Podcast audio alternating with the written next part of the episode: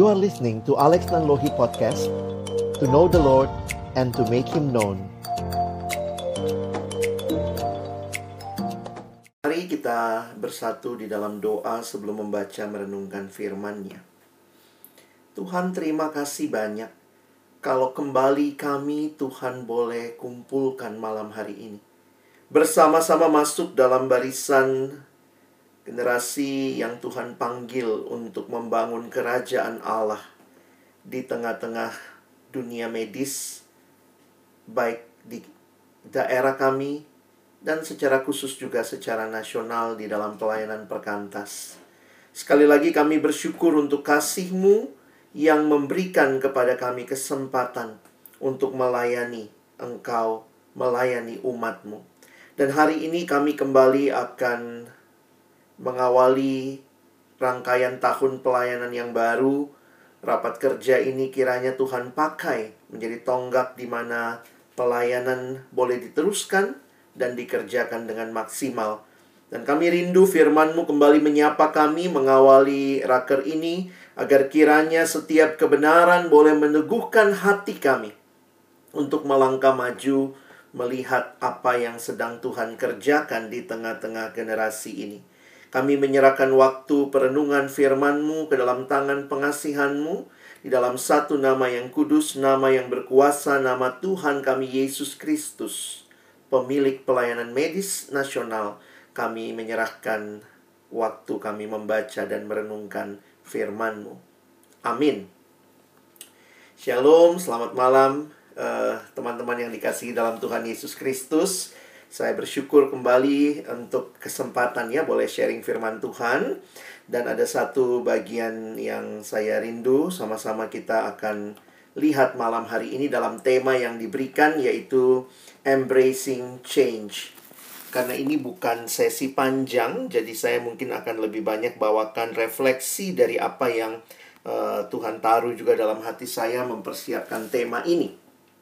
Bagian firman Tuhan yang kita baca malam hari ini dari Mazmur 102 ayat 26 sampai ayat 29.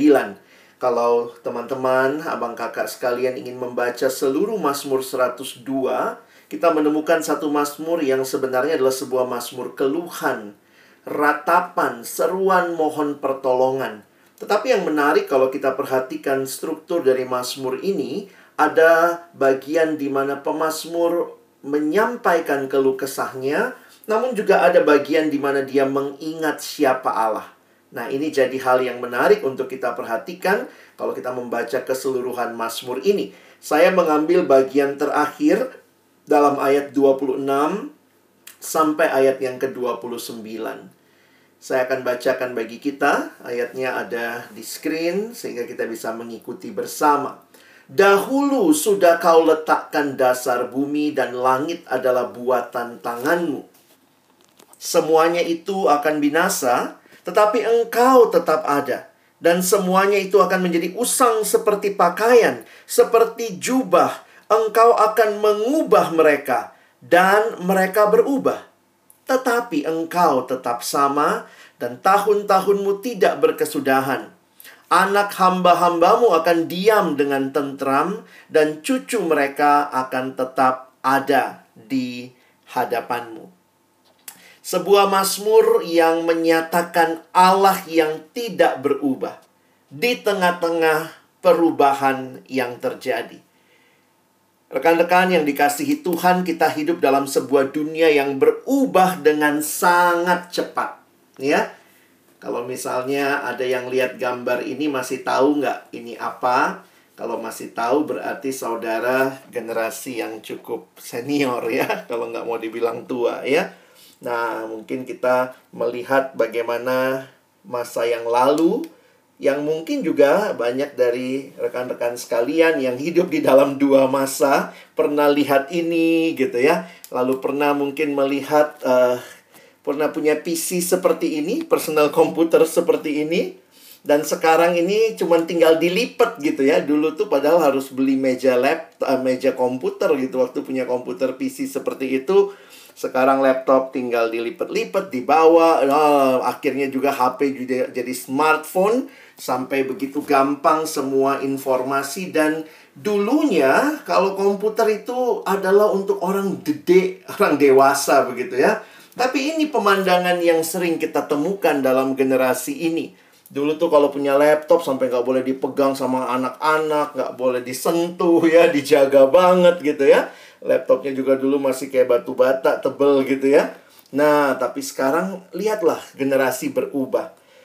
Dalam banyak perubahan yang terjadi, ya kita ada di tengah-tengahnya ya. Kalau kita perhatikan sekarang sudah mungkin ada yang mulai berpikir lagi lebih jauh kan mulai masuk ke uh, metaverse ya. Dan ini lagi heboh dibicarakan karena pada tanggal 29 Oktober yang lalu Facebook mengubah namanya menjadi Meta. Dan ini menunjukkan keseriusan mereka untuk memikirkan dan masuk ke dalam metaverse. Ya, dan itu uh, kalau biasanya kita kenalnya universe ya, satu dunia ya, tapi metaverse dan saya pikir perkembangan teknologi seperti ini bagi saudara-saudara di bidang kedokteran juga akan sangat-sangat uh, accessible biasanya di awal karena banyak yang dipakai untuk uh, teknologi kedokteran juga. Dan ini adalah hal-hal yang menarik ya. Makanya kalau kita lihat ya, apalagi yang terhubung sekarang Facebook, IG sama uh, ini kita ya, uh, Facebook, IG uh, itu WhatsApp itu kalau teman-teman buka kan langsung ada logo Meta paling bawah sekarang ya. Dan itu jadi hal yang menarik sehingga ini jadi pertanyaan buat kita ya. Tentu bagaimana pelayanan kita selanjutnya? Kalau lagi kumpul-kumpul raker seperti ini membicarakan segala sesuatu, rakernya juga online. Bagaimana pemuridan secara online kita kerjakan ya? Ini mungkin jadi pertanyaan lebih lanjut lagi, what next begitu ya? Di tengah-tengah virus corona ini yang masih jadi uh, pergumulan dunia, maka kita melihat juga bahwa bayangan bahwa kita masih bekerja dari rumah, mungkin kita juga uh, untuk beberapa yang harus praktek, tapi juga kemudian banyak pertemuan dilakukan secara online. Mulai sekarang juga mulai-mulai berpikir ya bagaimana persiapan mulai masuk lagi onsite seperti biasa. Jadi kadang-kadang mana yang harus dipilih online atau offline ini sudah era digital dengan begitu banyak kemungkinannya. Ya, mungkin secara sederhana ya kita harus me, ya sama-sama ya memikirkan kalau bicara online ya mari maksimalkan kekuatan online. Saya bukan berkata saya nggak setuju dengan offline, tetapi sering kali banyak orang suka mengeluh. Ya, aduh nggak seenak offline, aduh nggak seenak offline. Tapi akhirnya jadi nggak memaksimalkan kekuatan dari media online. Sehingga pertanyaan seperti ini ya, bagaimana upaya yang dilakukan untuk memastikan bahwa pemberitaan firman Tuhan pemuridan tetap berlangsung.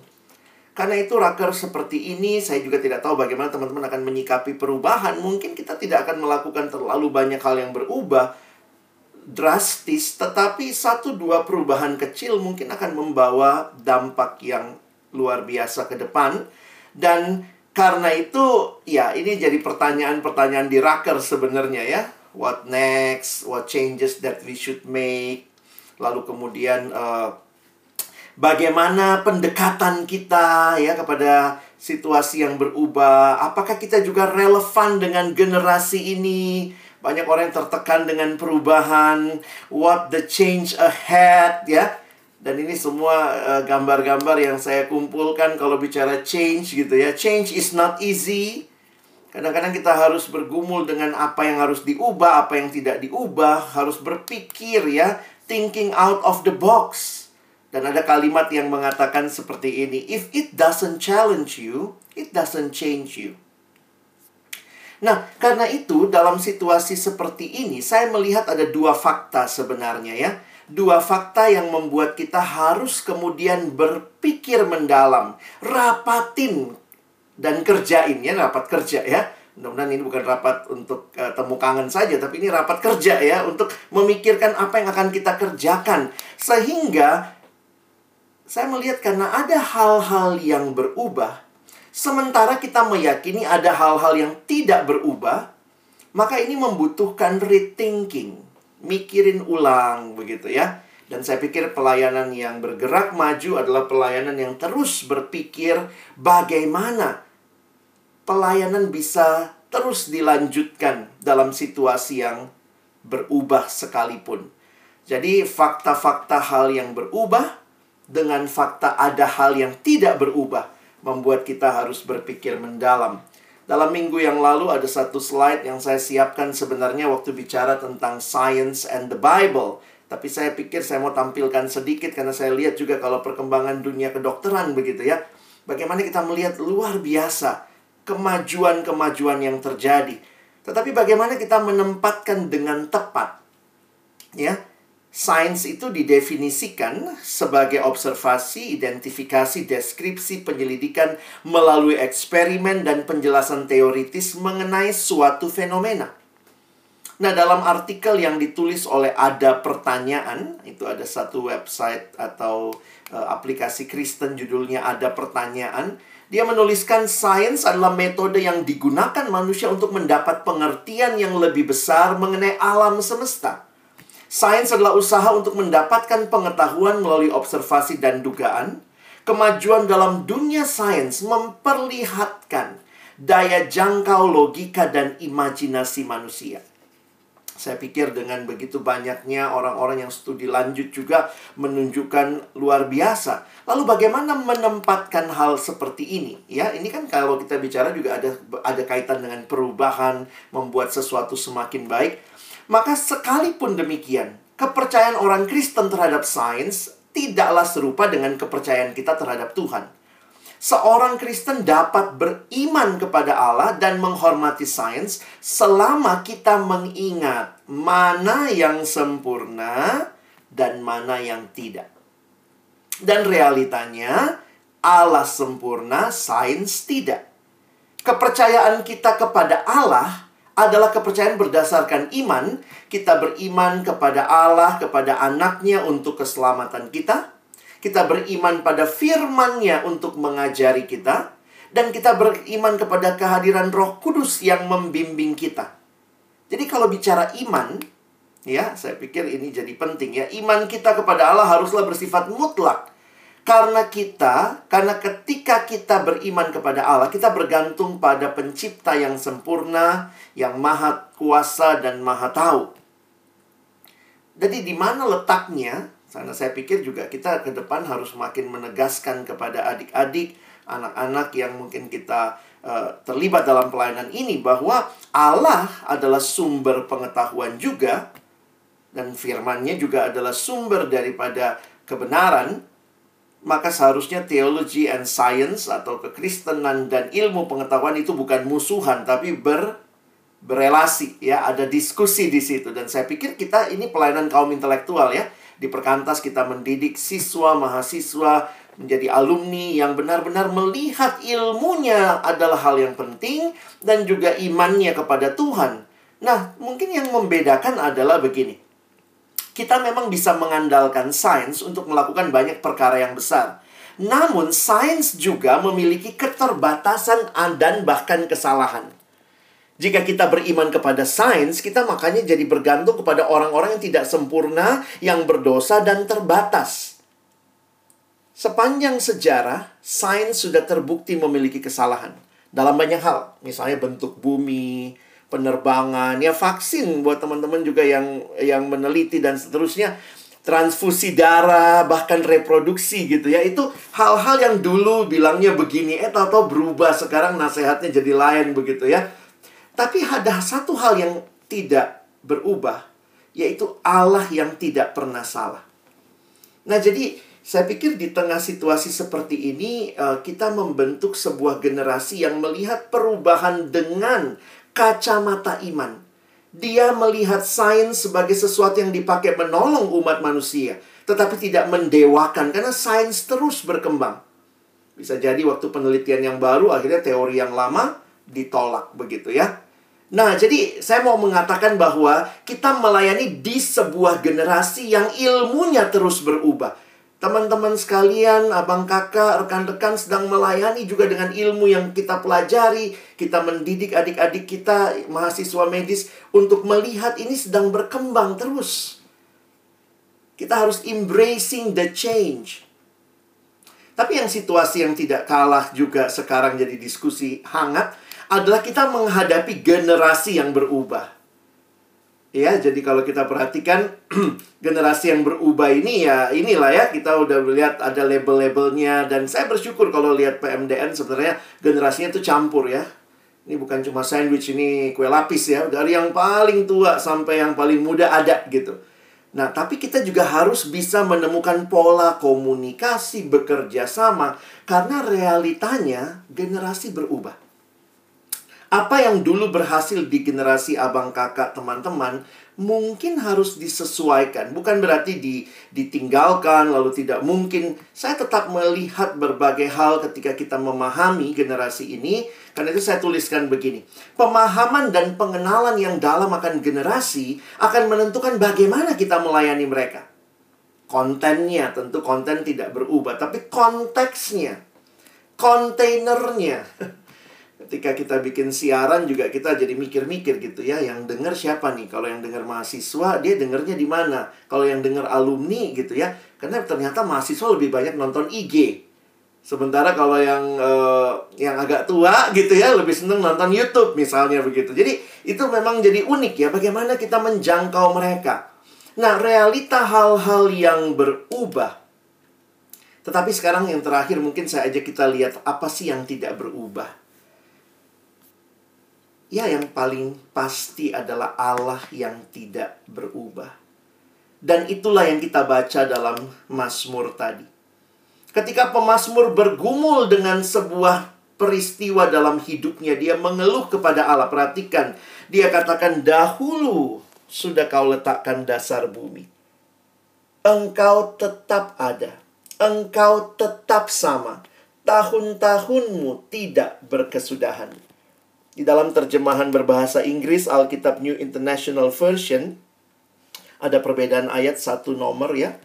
Makanya di sini ayat 25 sampai 28. Kalau Indonesia 26 sampai 29. Dikatakan in the beginning you remain. You remain the same. Your years will never end. Maka apa sikap yang perlu kita miliki? Saya coba refleksikannya kepada bagaimana kita menghadapi ya sesuai tema kita. How we embrace the change yang keep going ya. Keep changing. Kita apakah status quo aja? Ya udahlah memang kita begini ya bagaimana dari dulu juga kita kayak begini. Tapi kemudian saya melihat justru perubahan ini menunjukkan satu hal sebenarnya ya Changes teach us we are not in control. Only God is in full control. Ketika pelayanan sebelum pandemi semuanya kayaknya cukup pasti ya. Bisa lakukan ini, bisa lakukan itu. Ya benar-benar tanpa kita sadari we are in control. Kita makin biasa satu tahun lakukan, dua tahun lakukan, tiga puluh tahun lakukan. Akhirnya kita jadi terbiasa. Sehingga kita melihat bahwa we are in control. Tetapi ketika pandemi terjadi, lah langsunglah kita sadar, wow, we are not in control. God is in full control. Menghadapi perubahan, mari lihat kepada Allah yang tidak berubah.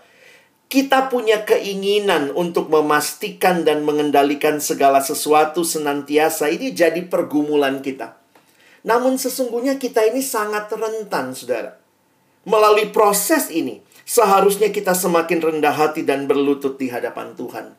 Raker bukan hanya memastikan apa yang akan kita lakukan ke depan. Raker bukan hanya memastikan bahwa kita akan bertanggung jawab dan mengontrol semua kegiatan. Tapi raker juga menjadi kesempatan kita berlutut di hadapan Tuhan dan berkata, Tuhan, Engkau yang memegang kontrol yang sempurna. Kiranya kesempatan seperti ini juga terus membuat kita sadar bahwa embracing the change, we need to know the unchanging God. Kita perlu kenal Allah yang tidak berubah, Allah yang layak dipercaya. Sebuah kutipan mengatakan kalimat ini, God is trustworthy. We know this because he never changes. Period. Titik. Nggak ada lagi ya. Kalau Timothy Keller kasih kalimat menarik ya. One of the main reason we trust God too little is because we trust our own wisdom too much. Memang akhirnya kita harus menyediakan ruang-ruang misteri ya Dalam pelayanan juga seperti itu Yang memang kita udah siapin, kita udah buat begitu rupa Tapi tetap ada ruang-ruang di mana Allah bekerja melampaui apa yang sanggup kita pikirkan dan bayangkan. Saya pikir dalam tanggung jawab kita kerjakan bagian kita, tapi dalam pelaksanaan dan pencapaian kita pun hanya bisa berkata, All glory to God, I surrender to you. Dalam pergumulan menghadapi hidup yang berubah, kalimat dari Paul Tripp ini meneguhkan saya. Your rest is not to be found in figuring your life out, but in trusting the one who has all who has it all figured out for your good and his glory. Hanya ketika kita bersandar kepada Allah yang sudah tahu semuanya, maka sebenarnya di situlah ketenangan kita, termasuk juga bagi pelayanan kita dan firmannya. The Bible is unchanging truth yang kiranya menuntun kita untuk terus melayani Tuhan. Sehingga dari sinilah kita bisa akhirnya lihat lagi ya prinsip-prinsip pelayanan waktu renungkan dari kitab keluaran dari Musa begitu ya. Kalau kita ingat lagi mengingat bahwa Allah adalah pemilik pelayanan ini. Pelayanan milik Tuhan. Pelayanan ini dikerjakan oleh hamba-hamba Tuhan. Semua rekan-rekan dari PMDN. Dan dikerjakan dengan caranya Tuhan. Maka kita mesti tetap ingat apa yang menjadi prinsip-prinsip yang penting dalam pelayanan kita dengan caranya Tuhan dan tentunya sesuai dengan hukumnya Tuhan. Karena itu Mazmur ini diakhiri dengan kalimat yang menarik di ayat 29 anak hamba-hambamu akan diam dengan tentram, dan anak cucu mereka akan tetap ada di hadapanmu. Bacalah awal Mazmur ini. Itu seruan kepada Tuhan, kenapa begini? Tuhan, tolong kami. Tetapi ketika pemazmur berhadapan dengan Allah dan dia tahu Allah adalah Allah yang tetap sama, yang tidak berubah, bahkan Allah yang kekal, tahun-tahunmu tidak berkesudahan, maka ketenangan dari sang pemazmur bukan hanya bagi dirinya dan generasinya, bahkan bagi anak cucu. Dia katakan anak hamba-hamu akan diam dengan tentram dan anak cucu mereka akan tetap ada di hadapanmu. Abang kakak, teman-teman yang dikasihi Tuhan, kiranya raker ini juga menjadi satu bentuk kita mengenal kembali siapa Allah yang tidak berubah, meneguhkan diri untuk merendahkan hati dan berserah. Sehingga raker ini sekali lagi bukan hanya untuk memastikan semua program ke depan, tetapi juga di dalamnya kita menyerahkan kepada Allah yang Dia memegang kendali penuh atas pelayanan kita. Embracing the change. It's only happen if you embrace the unchanging God. Amin. Mari berdoa. Tuhan terima kasih, tolong kami bukan hanya mengerti prinsip-prinsip ini, tetapi benar-benar punya kerendahan hati. Benar-benar punya perjuangan melakukan bagian kami. Dan ketika itu pun kami tetap harus berkata, Tuhan, kehendak mula yang jadi, bukan kehendak kami.